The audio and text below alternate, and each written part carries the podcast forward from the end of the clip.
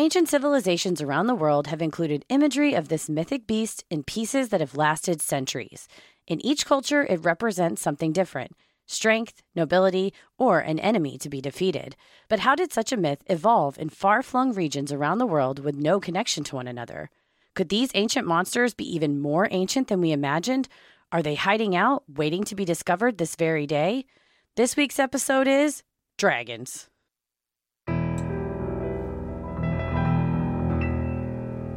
A bump in the night, your heart fills with dread. Probably a murderer who wants you dead. It could be a ghost, a demon, or worse. Perhaps you're the victim of a witch's curse. It's hopeless, you're doomed. You'd call a priest if you could. You'd rather just listen to who? Sinisterhood. I'm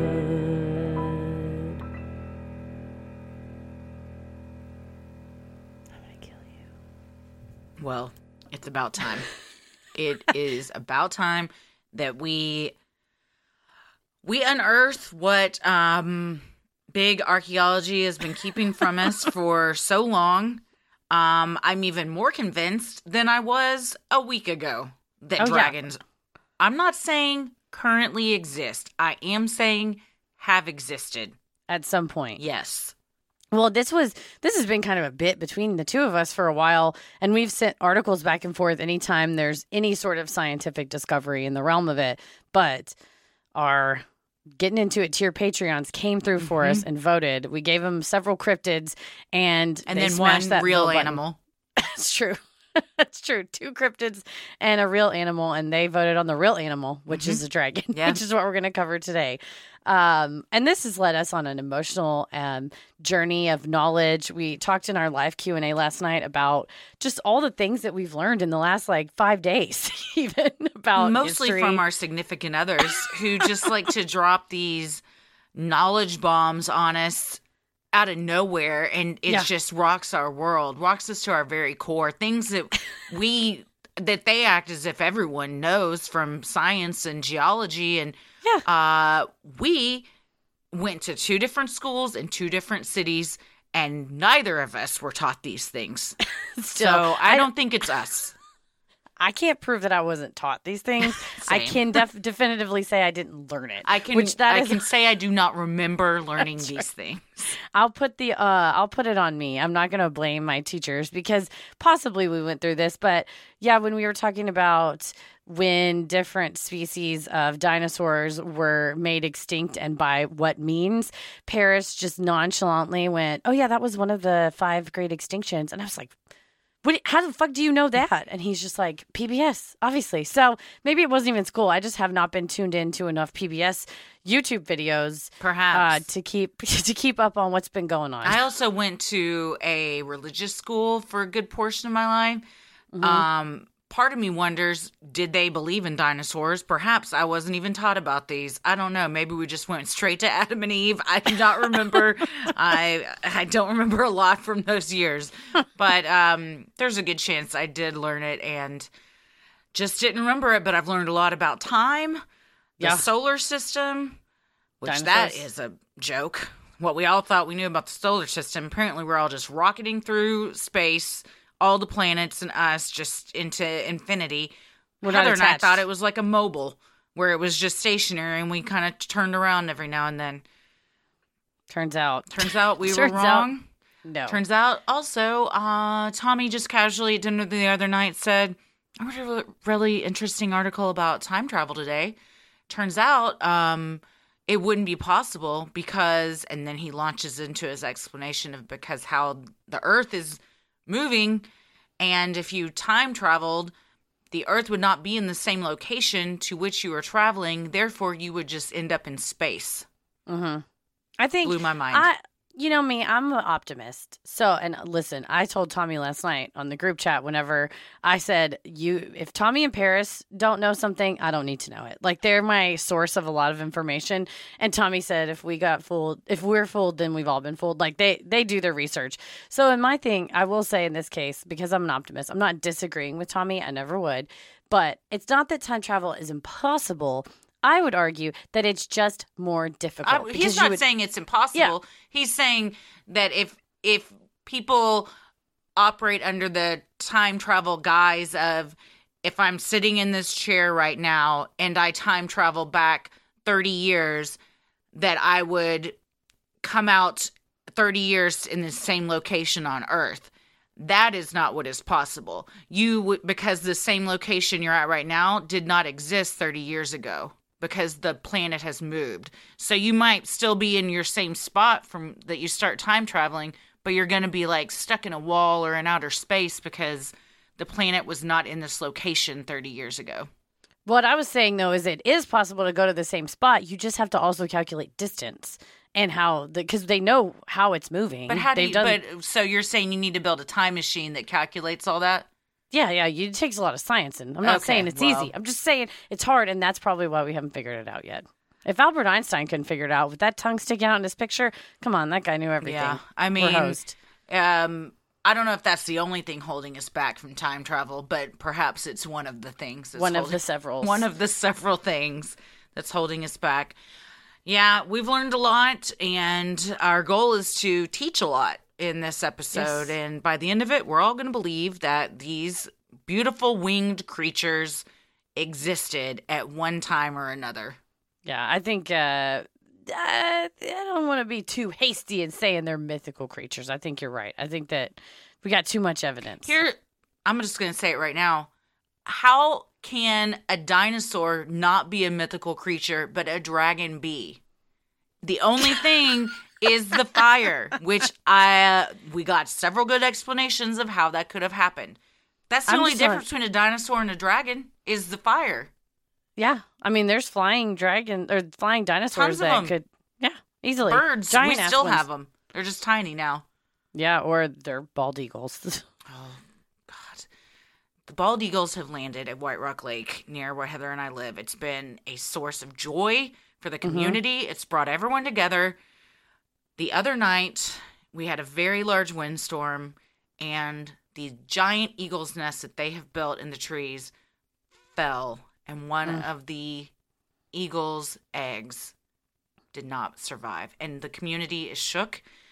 A GoFundMe was started to build a perch for the eagles. Turns out, not a good idea. Mhm. We uh that's gonna mess with their whole way they do things. So now other stuff is being um thought out. I did donate. I hope it goes to a worthy cause. I hope it goes to an eagle. I don't think I'm getting it back. Some bird. I hope some bird benefits. I hope a from bird that. benefits from my fifty dollars. I certainly do. But um, yeah, the the eagles are majestic, much like the dragons. And also, I feel like if you if someone described to you, if you've never seen an eagle, if we did not have the documentation we have of eagles right now, and you described what it looked like, how big it was, how fucking big their nests are, you could Yeah. a person could stand in that Yeah, nest. It's it was huge. huge. You, You would think that someone made it up. Yeah. I mean, I, I feel that way about a lot of animals. Look at shit from the ocean. There's Oh, stuff God. down there that if someone, I mean, there are things down there that do exist. I didn't know a narwhal was a real thing until like three years ago. So I, There you Because go. it looks like a unicorn fish, which Yeah. people say unicorns aren't real. I mean, all these things that like, it's like all animals look crazy. So Oh, what's yeah. why is one animal less crazy looking than the other? and they have little tiny sea dragons. I that- saw those I mean, the slugs. nuts. The sea slug things. They're wild looking. They And look again, like beautiful blue plants just That floating move around. and- yeah. Flip upside down. It's wild. So that's the uh, the overall takeaway from all this was yeah, like you said, animals are wild looking. You can't sit there and go that's normal. Look, a giraffe is a normal looking That's thing. it's insane It's stupid looking. as hell. Amazing. They're but beautiful. They're I love them. They're one of my favorite animals. Why is that any more believable than a dragon? I'm go. telling you, people get hung up on this fire thing. I got some information that's gonna blow some minds. We got a we got a herpetologist that has some ideas too. I got a beetle that has something to say about it. we're we're we got a lot to say. Well, I'm Christy. I'm Heather. and let's get into it. From Game of Thrones to The Lord of the Rings, dragons are an integral part of pop culture and have been since the dawn of written history.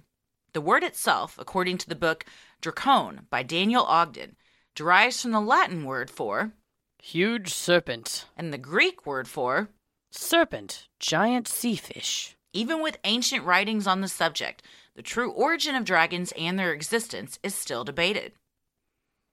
The earliest appearance of dragons was documented in ancient Mesopotamian art and literature around 8,000 years ago.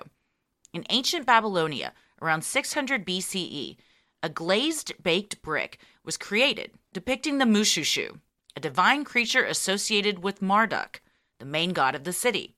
Its name meant Divine snake. a fitting title, as it featured the head and scales of a snake, the claws of an eagle, the legs of a lion, and a tail ending in a scorpion stinger. It was also carved into the Ishtar gate that stood nearly five stories tall. I mean, you gotta. First of all, you gotta have a gate back then because there was that was about all you had to keep people from just ravaging. It's got to city. be five stories tall because that's Oh. probably the height of your village, your city. And also, you put something freaky like that on it and be like, "This is what we got behind the gate." Yeah. You really want to breach this gate? You want to fuck around and find out, or you want to turn around and go back from whence you came? It also is just wild to me how they built. I mean, it's slavery mostly and human labor, but just the brick by brick nature Yeah. of building something five stories tall without like a crane. Pyramids. Yeah. I don't understand how that happened. Yeah, you, there's a there's a lot that's happened in uh, our history that is mind blowing to say the least.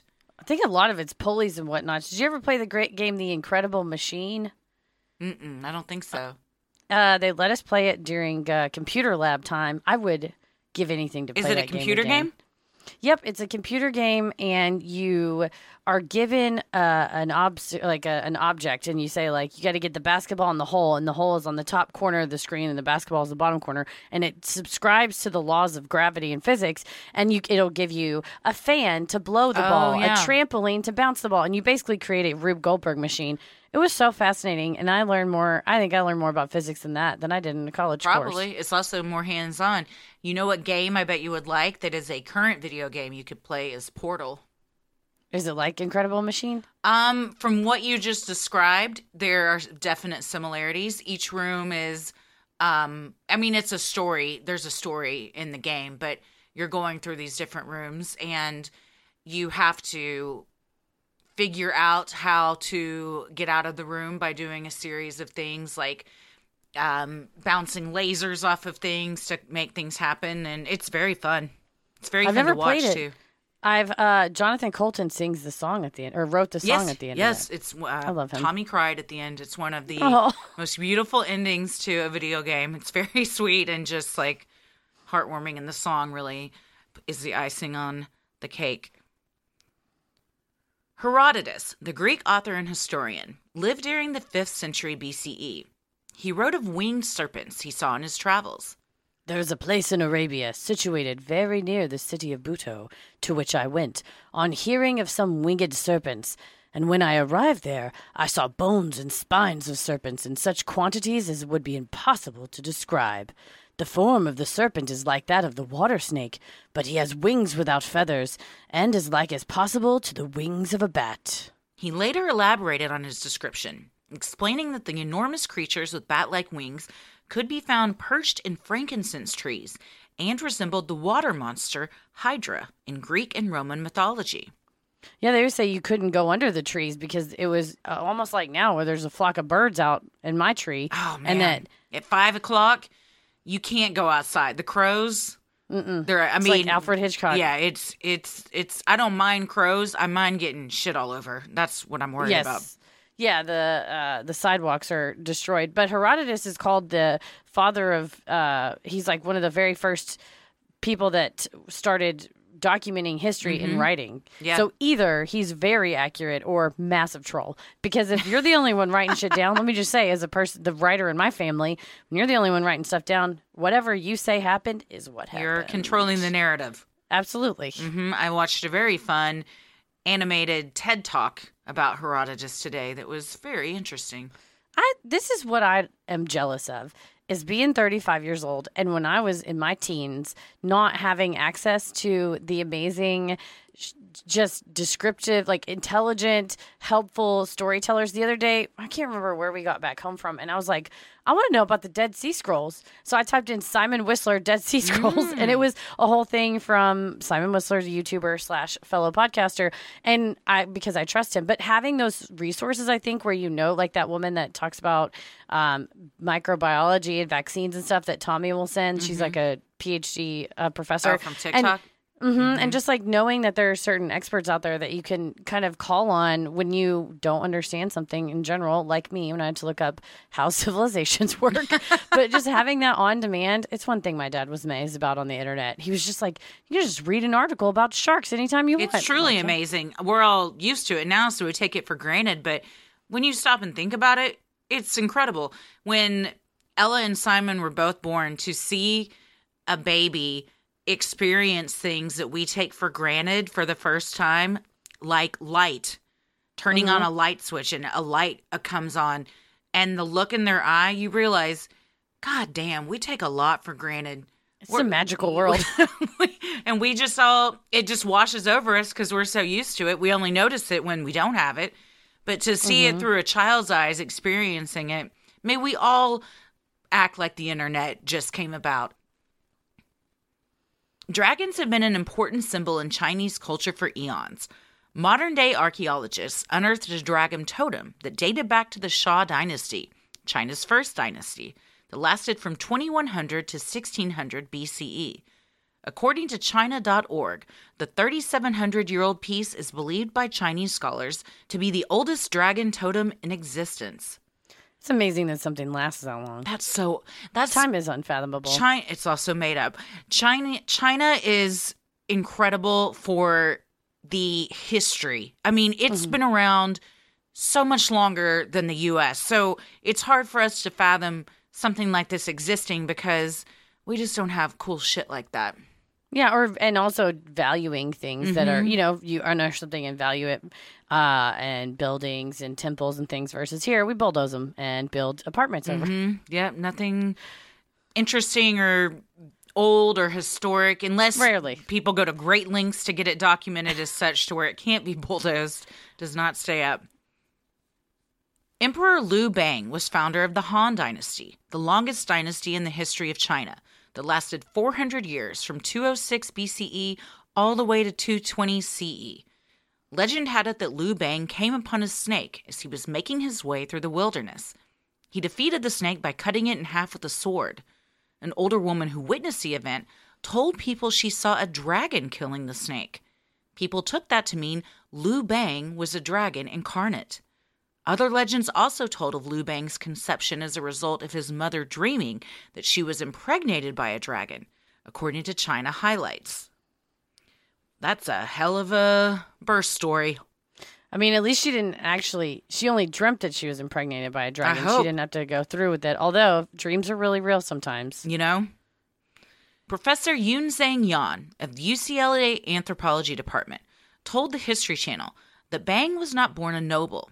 Therefore, he utilized the symbolism of the dragon as a way to Legitimize this new dynasty and to upgrade Liu Bang's nobility.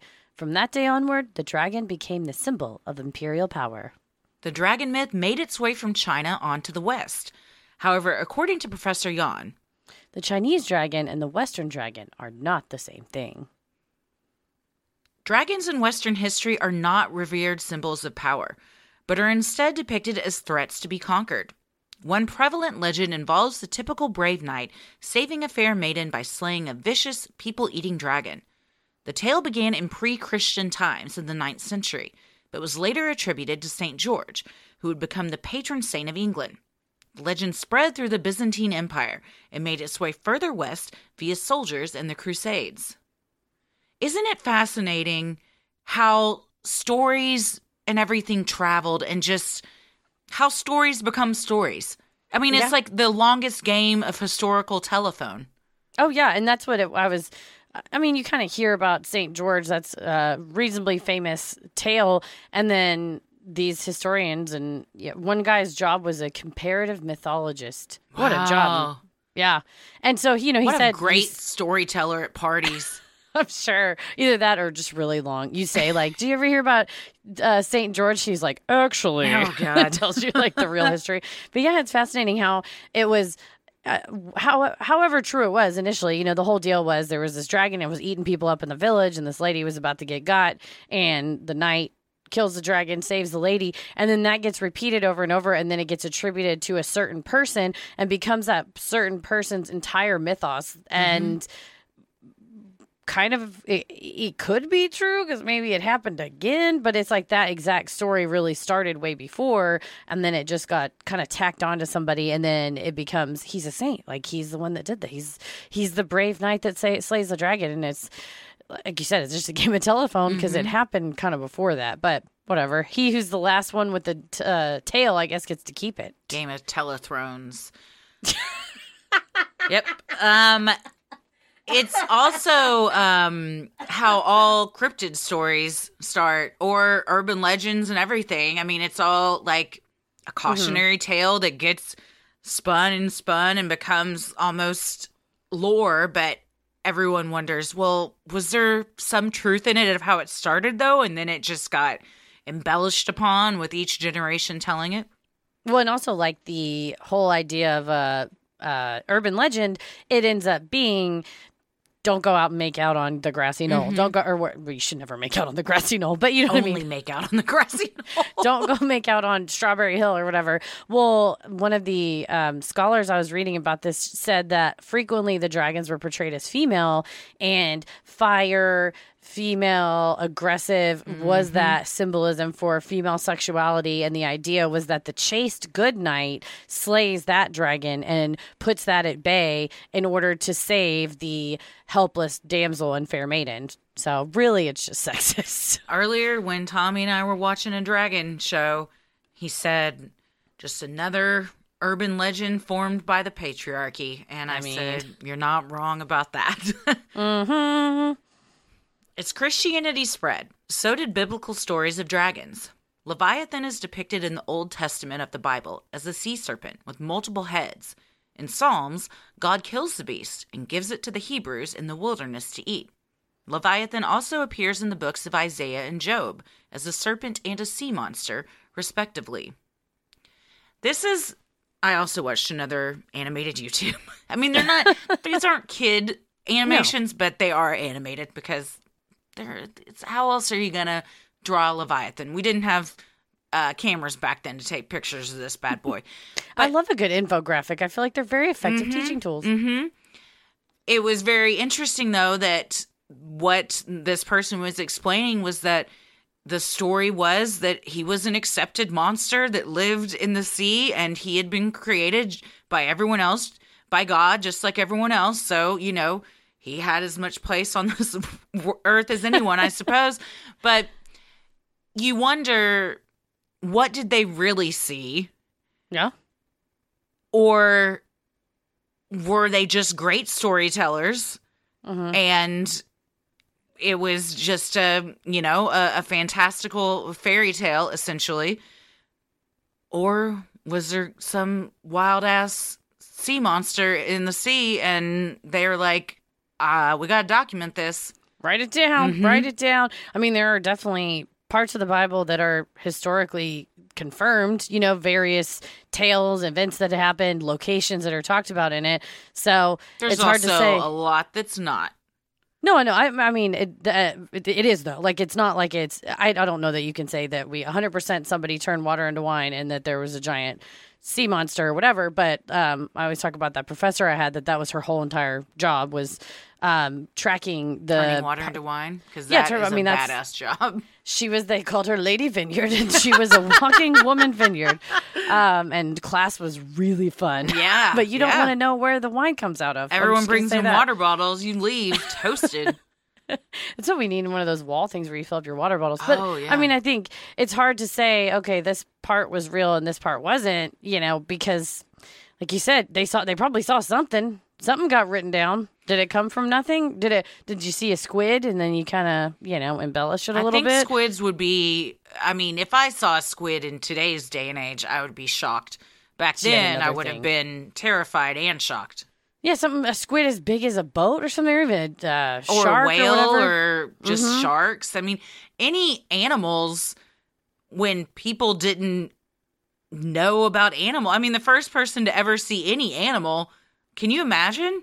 Mhm. You just Oh, yeah. are like out minding your business and a fucking lion walks by. Yeah, or you're like the or or your friend tells you, "Hey, I saw this thing. It's kind of like a dog, but it's much bigger. Yeah. and it's got a bushy head." And you go, "Really?" It's like, "Well, it's more like a cat." I don't. Well, I, I saw this giant thing that um was made out of like leather. It was about three times the size of me and had a huge s- trunk coming out of its face. That it was just sloshing water around everywhere. You'd be like, "What? Did you eat those berries again? What's going Yeah. on?" That's definitely one where people would go off on crusades or whatever, and then come back and go, "You wouldn't believe this animal was as tall as a house." And you go, "All right, Dale, really? It was as tall as a house?" Like, yes, and and, then its neck was the majority of its body, and it was spotted, and it had tiny little ears and a long tongue that it ate from the trees. You're like, Dale, come on, bro. What's going on? Are you all like, really? the nail, the the neck was that tall. Do they wear the bow tie under the chin or at the bottom of their neck? you tell me. question. Where are they supposed to wear it? But yeah, I mean, you'd sound ab- absurd. You I mean, sound unhinged. Yeah. Mm-hmm. In the New Testament, the term dragon is used to refer to the devil. With references to dragons throughout the Bible, the creature's place in the public psyche was solidified, as it was considered heresy to question what was written in the Holy Scriptures. And that's the other thing too is you read the book and you go, "This is bullshit," and they go, "Well, Well, draw 'em and quarter them, to cut burn their head at the stake. Yep. Yeah. Uh, yeah, that you couldn't really speak up for if you didn't uh, totally agree with what the majority was believing. You just had to keep your mouth shut. Well, it's like the thing with time, and the Pope just decided that it went from October 8th to October 14th, and everyone just had to go, yeah, you're right. Okay. Because the time was all fucked up. It was in the video. I'll put it in the show notes so we don't sound like we're off our rockers. It is a real video from a scientist. But that was the power, I think, of the church back then that it was Mm-hmm. uh, time is meaningless. Today is October 14th. Also, dragons are real. Archaeologists have also unearthed representations of dragon like serpent deities in societies of ancient Mesoamerican culture. The most well known is Quetzalcoatl, whose name means Feathered snake. Stories of this feathered serpent god predate European arrival to the area that makes up modern day Mexico. This is a beautiful deity Mm-hmm. and one that is covered extensively on YouTube as well. There is no shortage of Quetzalcoatl videos if you'd like to go watch them. And they they talked about it in I watched the History Channel special, the real one, which we'll get into the two different. Um, but they talked about how and then it was such a revered deity that it was painted everywhere. It was you know, like I said, made into things that have lasted, you know, throughout the ages, but then also certain leaders would take on names of deities as themselves. So then you also have leaders that are Quetzalcoatl. Um, and they also talked about that the legend was that he would come back as a light skinned deity. And that was maybe some of the reason why uh, when the Europeans colonizers landed on the shore, they were very welcoming because it was written into this Mm. myth um, that this giant, you know, bird deity, not really bird, but like a serpent god Mhm. deity would come back in another form. And sadly, it was not Quetzalcoatl. No, was- sadly, it was just the white man there to Yeah. fuck shit up. Yeah. yeah, it was their ultimate demise. But it definitely, I think, as we'll get into once the fossils are unearthed, that this was not just. Uh, I would not say this was just out of somebody's imagination. I think that this was rooted in reality. Mm-hmm. On December 26, 1890, a newspaper in Arizona reported that two cowboys had encountered A winged monster resembling a huge alligator with an extremely elongated tail and an immense pair of wings. Seen in the desert between the Huachuca and Whetstone Mountains, the creature was unable to fly very far. The cowboys gained on the retreating beast and shot it to death with their rifles. Like cowboys are wont to do. Mm. Couldn't just let it fly off. I mean, if you see something like that and you're a cowboy, I, nobody's going to believe you. So, even though you should let the majestic beast go, They're like, we got to take this home. Nobody's going to believe us back at the at the roundup if we don't have proof of this thing. Down at the old saloon. Mhm. What you should do, you got to befriend it like Falkor style. Yep. Then you get rides on the winged beast. Like How to Train Your Dragon. done and done. When they got close to the body, they noted it was 92 feet long, with a wingspan of 160 feet. Its narrow body was only 4 feet wide. Its 8 foot long head was similar to an alligator and had enormous round eyes. According to True West magazine, the cowboys cut off a wing to prove the monster was real. Supposedly, the creature's carcass was taken to a museum, but no photographs were ever taken. After that initial report, no one heard anything more about the Cochise County winged dragon. Man, if it's a 160 foot wingspan and you maybe they cut off the tip of a wing. I've got some questions about these weather, these measurements. That uh, 92 feet long. I mean, how I guess you just walk one foot in front of the other, old school style, to try and see how long that is. Every cowboy carries with him an old tape measure. Mm, and then otherwise, you're not a real 160 foot wingspan. I mean, this is Game of Thrones style big. yeah, it's humongous. I mean, it's airplane size. It's in big. 1890, did you Uh-huh. think they just shot down an airplane? and they didn't know what it was. They when said did it's airplanes big. come around? It's big round eyes, and it, you could see straight They're through like them. those It's are glass. there were two tiny people inside the eyes. Oh Uh, no! They said they had dinner plate eyes, big round dinner plate eyes. Mm. Yeah, I don't guess that it was 1890. You probably didn't have access to a portable camera. Uh, so it's going to stay out there. Hopefully, you get back in time to take it to the museum.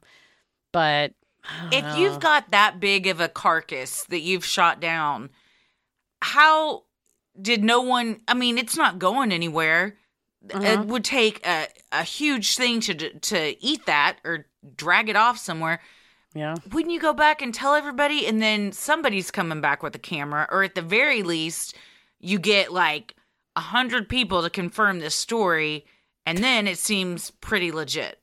you got to get you a like that at the time whatever the equivalent of a sketch artist would be Mhm. to go sit out there and then he and he draws it and then you go back to town and you get like you said 50 100 people each of them tell their version and then you compile them all into a composite sketch and even if you can't take a picture you got some kind of proof i think they they went back into town and showed the tip of the wing or the chunk of the wing that they cut off but really if it's only the end of it that could just be That a could be giant bird anything. yeah, A giant bat. Yeah so i mean it's still impressive to have a bat a giant bat but Those things are that's the hard part terrifying. Have you seen videos of those giant bats that live in like the rainforest? and they're like person size Yes. can't take it Oh. can't take it Can you imagine? like Again, those something- those for real. Like we can't question those. Those do exist. Those Mhm. exist right now as we sit here breathing. Those are flying around somewhere. They're huge they're, people huge. They're ginormous. Yeah, so if you saw something like that, then yeah, you would be like, "That's a goddamn dragon." If you Mhm. weren't, you know, if if you're just a cowboy and your first instinct was just to shoot at it with your Winchester. Mm. In 1910, Lieutenant Jacques Hensbroek of the Dutch Colonial Administration received word of something strange. He was on assignment in eastern Indonesia when he was told of A land crocodile. on the island of Komodo. Hensbroek ventured to the island and found what he was looking for a new species of an enormous monitor lizard. The creature was dubbed the Komodo dragon, and scientists began studying it. The discovery was notable because fossils of giant lizards had been found, but the assumption was that they were extinct. Like the discovery of the Komodo dragon, could it be possible that a winged flying reptile exists today in a remote area, ripe for discovery? So did you say you did watch I the Animal it. Planet footage Yeah. of the three Komodo dragons devouring a goat and the two guys, the one guy has dreadlock, the white guy with dreadlocks and he's like, "Get close, man." I Is that think the one he's um where where are they? They're are they in Australia? I have to say I'd have to go back and look at It seemed video. like he was Australian.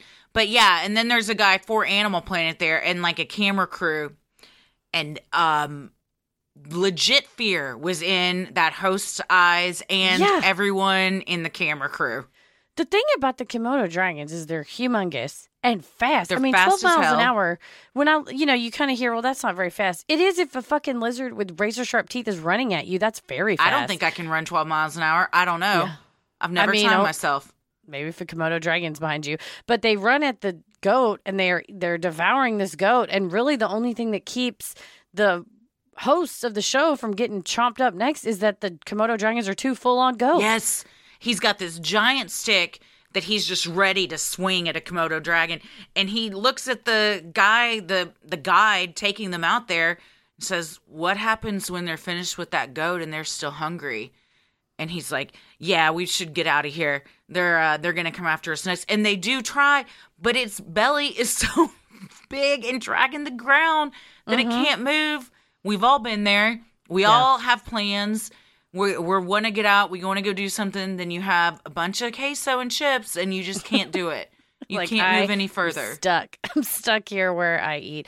Well, and they did you also see the part later where they put the venom into yes, the meat? yes. And so the Komodo dragon meat, the guy bites a, for his own spit to see how it d- deteriorates a raw steak. But then they inject Komodo dragon saliva into the raw steak.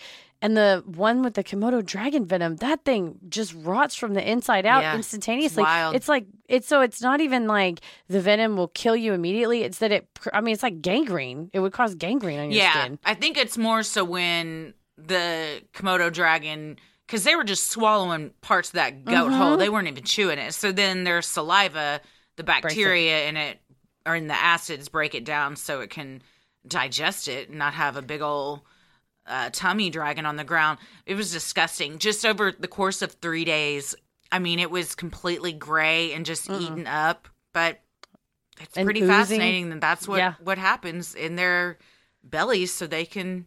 I mean, that's probably similar to snakes and stuff. Oh and yeah, different types of yeah. I mean, there's- I don't it's know. untold. I'm not a veterinarian. Please don't DM me about how I don't know what I'm talking about Well, because there's I already untold. know that. it's just untold amounts of uh, what different creatures can do. But imagine it's 1910 and you've seen a crocodile, which is fucked up enough to see. Yeah. That's crazy. Crocodiles are crazy. They're One of the craziest looking animals out there. And then also, I saw a video of it. I I can't recall if it was a crocodile or an alligator whipping itself up out of the water, where majority, I would say, belly button on a human size. You know, like upper half is out of the water, whipping around. It's crazy that it can do that. So that's already wild enough. And then you hear that there is a you know five ten foot long thing that runs at you on all fours like a land croc. And you say, "Oh, blimey, it's here!" Well, alligators and crocodiles can both be on land, can't they? Yeah, I think it just. I know alligators can. this animal just doesn't also spend time a lot of time in water. That's why they call it a land crocodile. But you see a giant ass lizard and you go, those things don't exist. We have fossils, but it's not real. And then it runs at you and you're like, fuck, it's a dragon. Mm-hmm. Yeah. God. And the way they run with their arms, like, oh man, they just like they look like they're. Oh, it looks unnatural. It's bizarre. They run. I feel like they run intentionally. Oh yeah, it's frightening. No, they they've got. I mean, they looked at them with blood in their eyes, saying, Yeah. "You're next," but sorry, we filled up too fast. that goat did not stand a chance. It was. No, sad. We'll put it in the show notes. It's not for It's the faint of heart, but it's also it's not the worst animal uh video like that I've seen. It's more interesting than horrifying. And I, I think too, until the guys were really standing next to him, you know, from far off, the Komodo dragon didn't look that big. And I think I always thought that they were, you know, Like a foot long, a little bit bigger like than a bearded chihuahua. dragon. Yeah, I Oh, no, had no big. clue. They're big They're like a person. The girls were smaller because he was Yeah. like, "Here comes a female," and she was significantly smaller. What's that movie with um, oh, who's Sarah Jessica Parker married to? Matthew Broderick, What's that movie? The not the Graduate, Ferris Bueller's Day Off. No. election, huh? Election. No, it's him, and he's got and there's a Komodo dragon, and he's involved with like smuggling it back. I want to say um, Al Pacino's in it. Maybe this is a real movie. I'm not making it up. I'm googling it right now. uh, it might be called. War Games, uh, Addicted to Oh, Love. man. This is my knowledge of Matthew Broderick films. Um, let's see. We already said Ferris Bueller. Was he in the producers? movie? Freshman. Oh, interesting. I didn't know it was about a Komodo dragon. It's uh, yeah, yeah. It's Matthew Broderick, Marlon Brando is who I was thinking, not Al Pacino. So I There you go. was eh, like a third right about all this. Yeah, Marlon Brando wants a Komodo dragon. Um, it's it's very funny. It's like a true crime comedy, funny movie. Don't do it, Marlon I think Brando. you'd like it. You would like Yeah? it. Well, I love Matthew Broderick. hmm He's great. Please don't start crying about his story Shut career. Heather- tell you guys. Heather got real emotional about Robert Downey Jr. this weekend at her bachelorette party. It's important to know the setup. I was talking to Gypsy, who loves Marvel movies, and I said everybody here is like the characters from a Marvel movie, and um, and to just give you guys who you are. And Gypsy said, "Who am I?" Said Captain America. She said I would be Tony Stark slash Iron Man, and she, I think what made me cry is she goes, you know, because he was creative and he brought everyone together, and then in the end he made the ultimate sacrifice to help everyone. And I was like, oh, and I just started sobbing, and then I started thinking about Robert Downey Jr.'s life and how he had a second shot, He did. got a second shot, and I just started sobbing. He's got. He's he's great. You labeled me Captain Marvel, You're Captain Marvel for sure. which I have not seen, so I gotta I gotta watch it because I don't know if that's good or bad. I'm Oh, assuming. it's so good. I'm assuming it was. It's at least it's somewhat favorable, or you wouldn't She's have said it. superhero, and She's- also it's yeah, Brie I guess Larson. they're all superheroes, so that's good. And it's Brie Larson, and um, I saw it with Leanne, and it's a it's like a good female empowerment movie yeah, too. yeah. I need to see it with Ella. She loves Marvel. Oh, she She's was very into Spider Man right now. In 1971, University of Texas graduate student Douglas Lawson was performing fieldwork when he unearthed something amazing. Beneath the dirt near Big Bend National Park in southwest Texas, Lawson found long, thin bones. His professor determined they were wing bones from an ancient flying dinosaur. Lawson named it Quetzalcoatlus after the deity. Later, specimens were found to have wingspans up to 18 feet. Further investigation showed Lawson's original find had a wingspan of nearly 40 feet, making it the largest flying creature of all time, according to the National Park Service. They have a pterosaur uh, set up. You can go and look at recreations of the bones in Big Bend, and I'm totally going to see it. Oh yeah, on your I've decided. I've decided. Yeah, that, that's it. a good one. Um, and I think in the initial, they they found not that many of the Quetzalcoatlus at first, and then when you start building it out, and you go, oh, this actually is like really fucking big, and they found them all the way up through Canada, kind of like up across the Rocky Mountains upward. So various types and with various. Uh, different, you know, there was a little smidgen differences here and there. Well, like all of us, they are they're also different. Quetzalcoatlus, it turned out, was a type of pterosaur. These flying dinosaurs were alive during the Jurassic period that lasted from 199 to 145 million years ago. They, along with other dinosaurs, were wiped out at the end of the Mesozoic era when a massive meteorite impacted the Earth, wiping out the dinosaurs and up to 80% of all life on Earth, according to the U.S. Geological Survey. Though pterosaurs are presumed extinct, cryptozoologist Ken Gerhard undertook a study of their possible survival. In his book, Big Bird Modern Sightings of Flying Monsters, Gerhard concludes that It does not seem reasonable. that modern pterosaurs are flying around the United States. However, Dr. Richard Greenwell of the International Society of Cryptozoology told the History Channel It is possible that a living animal, either a giant monitor or a surviving dinosaur, however unlikely that may seem, could have given rise to dragon folklore in Mesopotamia and other Middle Eastern cultures and later in medieval Europe.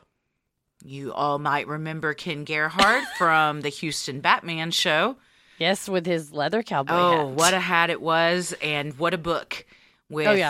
um, you know, several typos that made It's it fine. past print.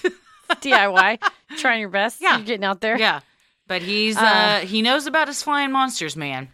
Yeah, and that book that veers more into Big Bird, Thunderbird kind of visions, but he does dedicate a chunk of the book to pterosaurs.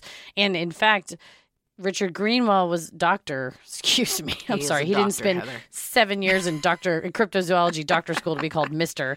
Uh, Doctor Greenwell is quoted in Big Bird in Ken Gerhard's book, and then also is interviewed on the History Channel as a dragon expert. So Oh God, that's a badass title. What a career. what a career. You're just Doctor. Dr. Greenwell, comma, dragon expert. Call me doctor. If pterosaurs survived the Great Extinction at the end of the Cretaceous period, could they have stayed hidden in remote areas for these past centuries? Professor Carol Fontaine, who teaches Hebrew scripture at Andover Newton Theological School, told history. It may be that dragons really did exist and they were so valuable they were simply hunted to extinction. Dragons' value lied in their various parts. According to Professor Fontaine, legends told of people who ate dragons' hearts being able to communicate with animals. Leaders sought them out as well, as sowing the teeth of a dragon could provide new citizens to repopulate a city. So if you eat a dragon's heart, you Dr. Dolittle yourself. Then you don't even have to go to cryptozoology school. You're already a doctor. You know what, though? If you could talk to animals, that dragon would say, Please don't eat my heart. so, I mean, you're, it's like, which came 1st mm-hmm. the animal talking or the heart because you I've you eat a dragon's heart then you talk to a, a fellow dragon who was like hey man that was really messed up what you did larry was a good guy and we all miss him terribly he had a family he had kids You see a tiny dragon that's like, Have you seen my dad around? And you're like, Yikes. Yeah. I have some news, kiddo. yeah I'm so you sorry. and it's now it's on you to tell that because that little dragon because you can talk to it because you ate its daddy's heart you have to, you got to fess up. Mm-hmm. You got to fess up. with great Ah. power comes great responsibility I wonder often, I don't know that I would want to be able to talk to animals because I feel Hmm. like I would feel a great responsibility to pass their messages on and it would just be like a full time gig. That's selfish of me, but that's how I feel. Yeah, I mean, I think um as someone who doesn't want to just be talked to all the time, I like some quiet. I want to be able to go into a room and recharge. Um, I feel like I would just be hearing nothing but arguing and constant chatter from what's going on in this house alone. And then you you go out, people are walking their dogs, there's cats. Oh, I yeah. mean, rats, squirrels, you can't get a moment's peace. The birds in the trees, I feel like, yeah, I, I think nothing notices me, but my concern would be the squirrels. like, oh, really? You went with those tights today? I'm like, damn it. You're so mean. They just roast you every time you leave your house. Fucking mean. or you have a real Cinderella moment and they become your besties and they start making you like clothes and stuff. Oh, that would be fantastic. Sought after dragons may have been hunted into hiding. Dr. Greenwell's hypothesis was that they existed in remote regions like the Congo, saying, Of course, it is possible that there are large animals still unknown to science in different parts of the world. Cryptozoologist Ken Gerhard seems to agree with that line of thinking, writing, It does seem within reason that a group of these animals could populate remote parts of Mexico's unexplored mountains or the marshes and jungles of Central America.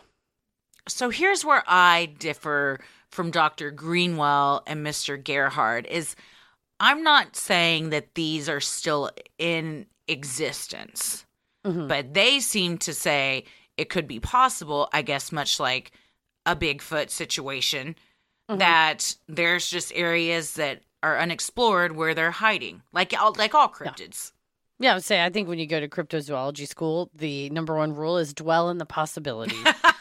that you can't That's the first rule of cryptozoology school. Yes. Well, it's uh, you don't talk about cryptozoology school. And the second rule is dwell on the possibility. But I mean, he went on Dr. Greenwell, who I believe, if I'm not mistaken, has passed on to another realm. Uh, would take trips to the Congo or to other highly uh, densely, you know, dense brush areas, trying to find creatures. But the thing is, you know, if a creature don't want to get found, it's not going to get found. Mhm. Uh, there are, I think, remote areas that people don't generally go to, or at least not up until recent years have gone to because they are dangerous, isolated. One of our many top 20 Miss Mojo or Watch Mojo videos we watch, both of them, was like 20, I think it was something like 20 places you, that are too dangerous to visit or 20 trips that are too dangerous to take. And one of them was an island called Snake Island. Oh God! Well, and it is yeah. an island, Don't go to with Snake a bunch of- Island. Just a bunch of fucking snakes. That's all that was um, there. Snakes. They they said within every one square meter around you, there's something like nine snakes. I mean, it's just like everywhere. The legend is that pirates stuck a bunch of snakes on the island to keep people from finding their treasure. So like they, Oh. which is great security system, better than a giant gate. better sure. than it. Yeah, But then how do you Uh, go back and get your treasure? Because all these well, snakes are everywhere. That's the irony. Snakes fuck. Here's what I you Blew gotta up in their this- face. you got to tell the pirates snakes fuck and if you don't pay attention to that then you're gonna have a, a place that's no longer called pirate treasure island guarded by snakes the snakes are like we're rebranding and it's snake island It's is Snake Island. We've taken your treasure. It's ours now. yeah the snakes are like and guess what we don't need currency so we eat it um, and throw it in the ocean but now it has only recently been where researchers will go there wearing real thick boots i imagine Mm-hmm. and then studying the snakes. But for, you know, a long time, there was this, you know, there could be an island or like with the Komodo dragons, there's areas where I'm not saying it's a fire breathing legit dragon, but something that we're not aware of is out there living on a, an island that we can't go to because it's too far away or too remote or too cold. Yeah. Antarctica. Yeah. looking at you. Mm, always looking at you, Antarctica.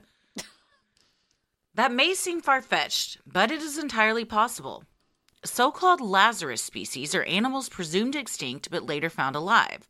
The coelacanth, an ancient type of fish, was believed to have gone extinct at the end of the Cretaceous period, 65 million years ago, alongside pterosaurs. In 1938, a living swimming coelacanth was found off the coast of South Africa. Prior to that exciting discovery, all we had of coelacanths were fossil records dating from between 80 to 360 million years ago. The fish were believed gone until this amazing discovery. That's There fascinating. And also, just dwell on the possibility. This, you know, Exactly. you never know. You never, this coelacanth. Sadly, though, was it just one? No, I think there's more. Okay, I think they so found it more, and I buddy? think they're still around. I didn't do I didn't do a deep dive on coelacanth. See what I did there? Deep dive. Mm, nice. Uh, Because yeah, it hopefully would be, it would be sad if only one, and then you're no pun intended. You're a fish out of water, and you don't have anybody around that like you can relate to that knows what you've been through, sad. and you got to find another fish that everyone thought was extinct, and then you get a fun little Disney story out of it. The last coelacanth coming Mm. to you from Sinisterhood Children Books Incorporated. that is a company that we need to f- found. We have too many children's books. yeah. The now classic 2004 Animal Planet production of Dragons, a fantasy made real, takes the viewer on an epic fictional journey of the investigation of a dragon's corpse discovered in modern day Romania. Narrated by Patrick Stewart, the film temporarily suspends fantasy to realistically answer how dragons could have existed. now you watched the show. I started watching the show and I started I believed it for like I I told you I started watching it, and about five minutes in, I said, "Wait a second, are you telling me that a, a dragon's corpse was found in the ice? Why are what are we even bullshitting about?" And I had to go back to the beginning, and I missed the according to legend, and so that was the key. But man, the comments on YouTube, people that remember this from their childhood were so happy that someone had posted it and it's just it's very fun because and we always shit on Animal Planet and History Channel for acting like things are real. But this one was actually fun because they really it kind of went back and forth between CGI Dragon World and then these modern day scientists doing an autopsy on the corpse that was discovered. And just like if if this was real, this is how it would go and I thought it was very fun. Well, I was burned by the megalodon, so I think I got upset, and I thought I I think I actually yelled out to Paris. I would have looked like a fucking jackass if I would have talked about this on the air, not knowing again the whole megalodon thing that it wasn't real. That's how they get Um, you. They just like slide it in there and they present it in this way to where if you came in in the middle of this show or even after five minutes of it beginning, you would be like, "What? When did this happen? Did somebody found a dragon and they they did an autopsy on it?" Like you'd feel like you uh missed like a huge milestone in uh, the world. like you said like I, this was this maybe was taught to me but i surely did not learn it. I looked up reviews of it and one guy said that uh, no, he found it for sale at walmart and went back and bought it even though he was like very suspicious. And he said um, is anyone old enough to remember the first christopher reeve superman movie? Its tagline was something like you will believe a man can fly after watching this movie i can only paraphrase you will believe that dragons lived I was like, damn. And then that was in 2005. So it was probably, you know, enough time for Walmart DVD. And I read another review from 2007, which would have been three years. The internet exists. Three years after it was reviewed or after it was premiered. And someone said, you know what gets my goat? Is that it was advertised and they implied that it really they really discovered the corpse of a dragon. My brother talked me into it. Then at the end they said, "Surprise, we were just kidding." And it was just this whole long thing about how pissed off they were. Shame on these people who promoted it as real. Shame on you. I expect more honesty from the Discovery Channel. Well, it's like, listen, We've been there." I feel you. I feel you. I think feel you you. said those exact words. But it's funny to me that it was. I mean, I watched Megalodon right when it came out. This was years later. But again, it was 2004. It's 2022. I still fell for it till I scroll down, like you said in the comments, and people are like, "I remember from my childhood. This was so magical to watch." So I love that it made such an impression on everyone. And I love Patrick Stewart's voice, so Oh, I'll yeah. listen to him all day. Turns out the British version had a Mhm. different narrator. Yes, Ian Holmes, gotta I get- believe. Got to get the American version with Mhm. Patrick Stewart, so it sounds like Star Trek. Yes. In the show, a group of men skiing in the mountains of northeastern Romania come upon several ice caves. Upon venturing inside, a startling discovery is made. Human remains dressed in 15th century armor lay before them, preserved in their icy graves. In a separate chamber from the fallen soldiers, the skiers discover the cause of the men's demise the carcass of a fully intact frozen dragon. This uh, hook, line, and sinker. For it being when it was 2004 it's the the imagery isn't bad the effects aren't bad I was. I'm telling you, I was all in. while performing an autopsy of the dragon scientists discover a pair of leathery organs in the beast's chest cavity at first glance they look like a second set of lungs however when one of the scientists punctures the organ hydrogen gas hisses out These, it appears, are the dragon's flight bladders and are what would have allowed the heavy creatures to take flight. So everyone's always asking, how could these big boys get off the ground because their wings couldn't support their body mass? This is how. They answered it for you. It lifts you up. Mm-hmm. You know, I feel like if you punctured something inside me, that gas is gonna hiss out. And then you would feel lighter, wouldn't you? Like you That's could take flight. Dragons, a fantasy made real, also answers the number one question on everyone's mind when it comes to the winged reptilians. How could they have possibly breathed fire? The show posits that dragons would have had sharp, pointed teeth for ripping flesh, as well as flat molars for grinding purposes. Specifically, these flat teeth could have been used to crush up and eat rocks rich in platinum, found alongside rocky cliffs and mountains. Platinum, combined with hydrogen from the flight bladders, would have been able to cause a combustion. The result? A fire breathing dragon. Fuck yes, this is what science is about. This is what I'm talking about. Everybody's hating on, couldn't have happened. Fucking right here, here's how it could have. Boom, blammo. I made Tommy watch this part of this video because I couldn't understand. I forgot that the flight bladders had happened, and I kept mm-hmm. thinking, we don't. Do we have hydrogen in us? What is going on? I googled the atmosphere from back then. Turns out the atmosphere when dinosaurs were around was actually 50% more oxygen, which helped Oh. make them grow and thrive so much. I know. Who who knew? I So you're guess saying- probably a lot of people. Could we be a lot taller if there was more Maybe. oxygen? Perhaps, yeah. But then I then he watched it and he said, "What are these flight bladders?" I said, "There it is. That's where the hydrogen Ah. is." And then Tommy, my genius husband said, "So, if this is the case, are they saying that the flying and the fire breathing go hand in hand?" For Mm. example, if you were out of hydrogen and couldn't breathe f- fire, then you also couldn't fly, and vice versa. I said, Oh, that's really interesting. And he said, Because that's really something you don't hear about in dragon lore. We keep watching. Two minutes later, they say the exact same thing. Damn. Yeah, I was very impressed and proud of him. And then he I'm started always- laughing. I go, First of all, please take that smug look off your face because Heather and I are taking this very seriously. And we believe in these. And he said, I'm not laughing because I don't believe. I'm laughing because it's a fun subject.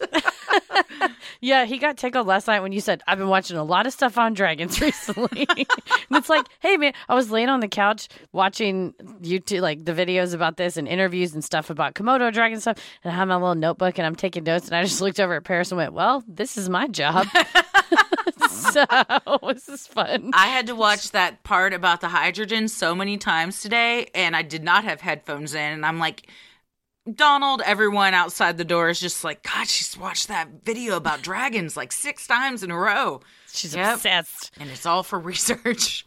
Well, but honestly, that does make sense, though. I If think so too. hydrogen platinum. Much, much smaller than a dragon, though equally capable of defending itself against predators, is the bombardier beetle. This spotted black and yellow beetle doesn't breathe fire, but it does eject a boiling hot liquid from its mouth when it feels threatened. According to ThoughtCo, the bombardier stores hydroquinones and hydrogen peroxide in its abdomen. Upon expulsion of these chemicals into the air, a reaction occurs that produces the scalding fluid. Similar to the bombardier, ThoughtCo suggests that dragons could have stored fire producing chemicals inside of them. When the need arose for them to breathe fire, the dragon could ignite a spark with a catalyst such as tooth enamel or dry bone. Well, and that's the other between that, the ignition with the tooth enamel, or just simply a person went to fight the dragon. They get a bunch of chemicals blowed on it that's scalding fluid. You run back to your fellow knights or whoever and go, Oh my God, I saw the dragon and it burned my face. They go, Oh, fire causes. They don't understand mm-hmm. chemical reactions to the extent that we do now. So any type of burn, whether it was a chemical burn or a flame burn, would just register as burn. Mm-hmm. Ergo, oh well, it breathed fire. Versus it could have just squirted the goo out. That's a good point. And that's a dangerous game. Getting that goo squirted. you don't want hot goo shot all over your face. no. Despite the convincing and entertaining hypothesis from Animal Planet, herpetologist Rachel Keefe, author of The Anthropology of Dragons, A Global Perspective, has some bad news. Unfortunately, no, we do not have evidence of dragons on this planet. We do have evidence of very cool extinct animals that were kind of similar to dragons, but no fire breathing six legged vertebrates, I'm afraid. Even so, she points out living species like Draco volans, a flying lizard, or certain species of flying snakes as a more realistic type of creature than dragons. She also points to cobras and lizards who are able to shoot things from their bodies, like blood from their eyes or slime from their tails, as creatures with modern day similarities to dragons. So while actual Game of Thrones style dragons may not necessarily exist, Keefe suggests we focus on the amazing animals that do. It's important as an evolutionary biologist to understand how things change over time so we can predict how things will go in the future and also learn what's the best way to take care of the animals we have today. Also, beetles, like if you see how they evolve, clearly the dragons that are, sh- or the lizards that are shooting stuff out now, that could have, you know, they're shooting stuff out now. I feel like Keefe is um she's oppressed by someone and it, it, a higher up and she's not supposed to speak the truth. She's kind of dancing around it like, well, we don't have evidence, but we do have evidence of other things that are like it. Wink, wink. Mm-hmm. Mm-hmm. And certain things that are extinct, wink, wink. P.S. Mm-hmm. Evolution, wink, wink. so yeah, when you see all these type of various, uh, I don't want to say skills, but the attributes of the certain lizards that can fly or certain species that can shoot themselves from one branch to another, it may be that they're the chicken and the dragon was the dinosaur that they came from. You mm-hmm. know. Cryptozoologists, however, point out that many species, like the Komodo dragon, the platypus, the okapi, the giant squid, and others, started out as merely myths until their existence was proven. Dr. Richard Greenwell told History It's possible that bones were found, fossils were found, you know, of a large pterosaur, perhaps more than once, and that these were identified as a flying animal, and they may have concluded, you know, that these were flying dragons. whether it was the misunderstanding of unearthed fossils, the presence of flying reptiles, or just separate legends created by multiple civilizations, the myth of the dragon will continue on, at least until they make themselves seen once again. So, what do we think? Well, I think we've proven it. I mean, I think we've proven it. I think here we are. um, I, if you weren't a believer before, you are now. Yeah. And if you still have questions, then I encourage you to go watch the 2004 Animal Planet Dragons, uh, narrated by Patrick Stewart. There you go. A legend made real because they Mhm. made a real Mhm. baby. Uh, but for sure, I think. Ter- I mean, I don't think pterosaurs were real animals. Sure. Pterosaurs were uh, allegedly made extinct the same time as the coelacanth fish, and the coelacanth was found alive. So even if there are not pterosaurs surviving today, who's to say that, like Greenwell said, either the fossils of a pterosaur or an actual pterosaur or something similar with whatever type of attributes that you know the dragons may have had was seen by these ancient cultures and written down and written about and go no there's a thing that flies that stands in the frankincense trees and it's a huge pain in the ass. Um, and that we just you know there weren't cameras back then and the descriptions were maybe a little off. But the whole thing about the okapi was crazy because you know they said oh it's you know a miniature giraffe or it's like a hybrid giraffe and you think that's lunacy like no no way Mm-hmm. and then you see it and you go no it's a real thing or a platypus if you somebody if you've never seen a platypus and someone describes a platypus to you you'd go you're full of shit man that doesn't exist Same anywhere Same with the narwhal. yeah That's how I felt when I found out those are real. Yeah. I think we should all, much like with the internet, apply the same dwell, uh, uh, apply the same uh, wonder, sense of wonder we have to the animal kingdom, and uh, you know, we just don't know what's out there. Snake Island, we may have dinosaur or Dragon Island. There's we just no haven't found it yet. Snake Island. There's no t- Dragon Island and Snake Island are probably pretty. They're like sister islands. They're near each other. I I just can't, and I maybe I sound like an idiot, but I just can't. It's hard for me to be like, okay, dinosaurs, which are fucking wild. Like, look at dinosaurs, look at all of that, and then you're like, yeah, these were real. We all accept these were real. But then dragons somehow aren't, when the only difference is the fire, in my opinion. Now, I'm not saying like six headed dragons that, you know, each had then with like 12 legs and shit. I'm not talking about like those types of dragons. I'm talking about like Mhm. It looks like a dinosaur, but it just happens to breathe fire. To me, that's just a fire breathing dinosaur. And if we if if Animal Planet their their speculation was right, I mean, I'm not a scientist, but what they said makes sense. And we know that this beetle can do mm-hmm. stuff, and there's probably other animals too. So I think that the biology could be there from my very limited knowledge. Yeah. No, I think you're right. And I think, you know, like I said, the descriptions could be a little off. Right. You know, where you go, oh, they burned us. Well, they didn't burn with fire. I think that's a very good point you've brought up. goo. That that could be that yeah. That And that that, could be just- why the burning. for sure and they didn't know how to describe it or Mhm. whatever and also i uh i get you know when you go well we don't have evidence that they existed that's not the same as we have evidence that they never existed Mhm. that's a real that's a real uh, finicky lawyery thing to point out you know it's like you're saying that we don't have because that's the exact quote from uh what this delightful biological anthropological expert said is that no we do not have evidence of dragons on this planet but that's not the same as saying we have evidence that dragons never existed. Just Mhm. because you don't have the evidence doesn't necessarily negate the thing that existed. So I say, dwell, be be like the the doctor of cryptozoology, which I actually don't think Dr. anybody gives you that. You should, label yourself if it's cryptozoology. So we're all doctors now, but be like that and kind of dwell in the possibility and understanding that you know, as as recently as uh, the 1900s, nine, late, you know, 1938 or whatever, we found a fucking dinosaur in the ocean swimming around. It was not megalodon; it was a coelacanth, but it's still that is a thing that we thought died Mm-hmm. a ton of million years, 60 some odd million years ago, and we found it. That's majestic. God knows what's hiding in the ocean and what's hiding in the the dense, dense forests and many uninhabited places around the world. I think that um, maybe one day we'll find the fossils of one, but if we don't, perhaps it was because they were hunted for their um, magical, mystical powers that people believed that they held. And it's, yeah, and if people took the bones and ground them up and used Mm-hmm. them for whatever, then yeah, you wouldn't find that.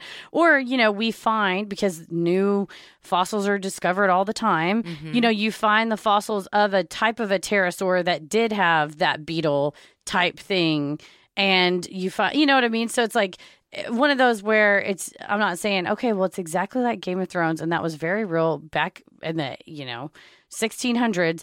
But I Game of it's, Thrones is a fantasy world anyway, so Oh, it's true. It's not, it's not, a, it's it's not it's not, not, historically accurate. Yeah, it's Whoops. a, it's a there's a lot of monsters and weird stuff in that, but Um, but yeah, you're, I'm not saying Yeah. that, but I'm saying like if there there could be that like you know they found bones that were super long. It's like a super long spine, and you go, shit, if you really drew this out, that'd be pretty big. And then Mhm. as a paleontologist finds it today, go like, yeah, I mean similar, but not quite. And here are the differences because we know more. I'm I'm waiting for it.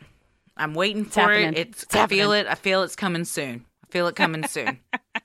You know what else I feel coming soon? What's that? Some comedy. Hey, Probably probably I'll talk about dragons and dinosaurs at some point in the show. time. Yeah. This Friday, the 25th, we've got the Colt and Hot Dish. The Colt at 7:30 and Hot Dish at 9, both at Dallas Comedy Club. The Colt is me, Heather, Tommy, Ray Fisher, Nick Scott and Jade Smith and then Hot Dish, I know you and I are in it and then a lot of other funny people. So Oh, it's yeah. going to be two super fun shows. I if the weather was like it was for your bachelorette party, uh, you could set out on a patio. Yeah, I think it'd be it'd be patio heaters. weather. Yeah, It's gonna supposedly snow in Dallas this week, and then not anymore. It'll go away and be Yeah, nice. That's, so that's who what knows? happens in in this part of the our fair land. Snip snap. hmm We love providing Sinisterhood to you at no cost, so if you like what you hear, consider supporting the show by donating to our Patreon. We're a small operation, creating the show for you by researching, writing, recording, and producing it ourselves. Any amount is sincerely appreciated and helps offset the cost of making and hosting the show. As a thank you, you'll also get some sweet perks like ad free episodes, a sinister sticker, membership to our exclusive Patreon Facebook group for those enrolling the airwaves and getting into it tiers, special shout out on the show, monthly bonus minisode, and patron exclusive video and audio content, including I the Asshole, Relationship Advice, Judge Christy, Dear Sinister, What It Drama, True Crime Headlines, and so much more every Friday. In February, we've been doing docuary, so Friday the 25th is going to be our last docuary where we watch a documentary in advance and then get on Crowdcast and discuss. But even if you didn't make it in time to be there live, the archive versions and audio only versions are also available so you can watch the film and then uh, feel like you're chatting with us about it. This Friday, we'll be discussing Free Solo, which I've been wanting to watch for a while, so I'm very Excited. excited, about it. You also have the fun perk of access to our Discord server, where you can connect with other fans in real time and discuss the latest in true crime, share personal ghost stories, or just post adorable pictures of your pets. We hop on occasionally, and we host monthly Q&As on Crowdcast, where you can ask us all your burning questions. We had one last night. It was super fun. It's so much fun. And we talked all about time. So We did. take an MC, turn it on. it's a great time. Yes. For our patrons not in the U.S., you have the option to pay in pounds or euros, saving you the cost of the conversion fee. And annual memberships for all tiers are also now available. Those that select this option will be rewarded with a free month of membership. For more details on all of this and specific member tiers, visit sinisterhood.com and click Patreon on the top banner. And make sure you stick around after our sign offs to hear your shout out. So many of you have been tagging us in pictures of you sporting your sweet Sinisterhood merch. Please keep those pictures coming. And if you want to get some cool swag like t shirts, mugs, totes, and even clothes for your kiddos, visit sinisterhood.com and click shop in the top banner. The best thing you can do to help us grow is like, review, and subscribe on Apple Podcasts, Spotify, or wherever you listen to your podcast. And please tell a friend who you think would like us to check us out. It means so much to us and really helps podcasts like us get more exposure.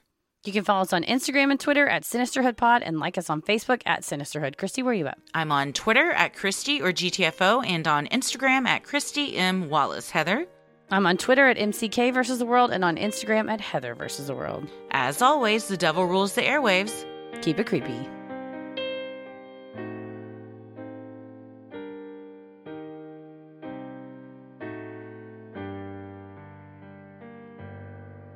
Hey, everybody. Thank you so much for supporting the show on Patreon. Here are your special Patreon shout outs Jen Roy, Jerusa Rogers, Jess Kitless, Zeph Moongarden, Alice Young. Also, Sarah M. You're the worst, but I love you, boo. That's from Alice, not me. I don't think you're the worst.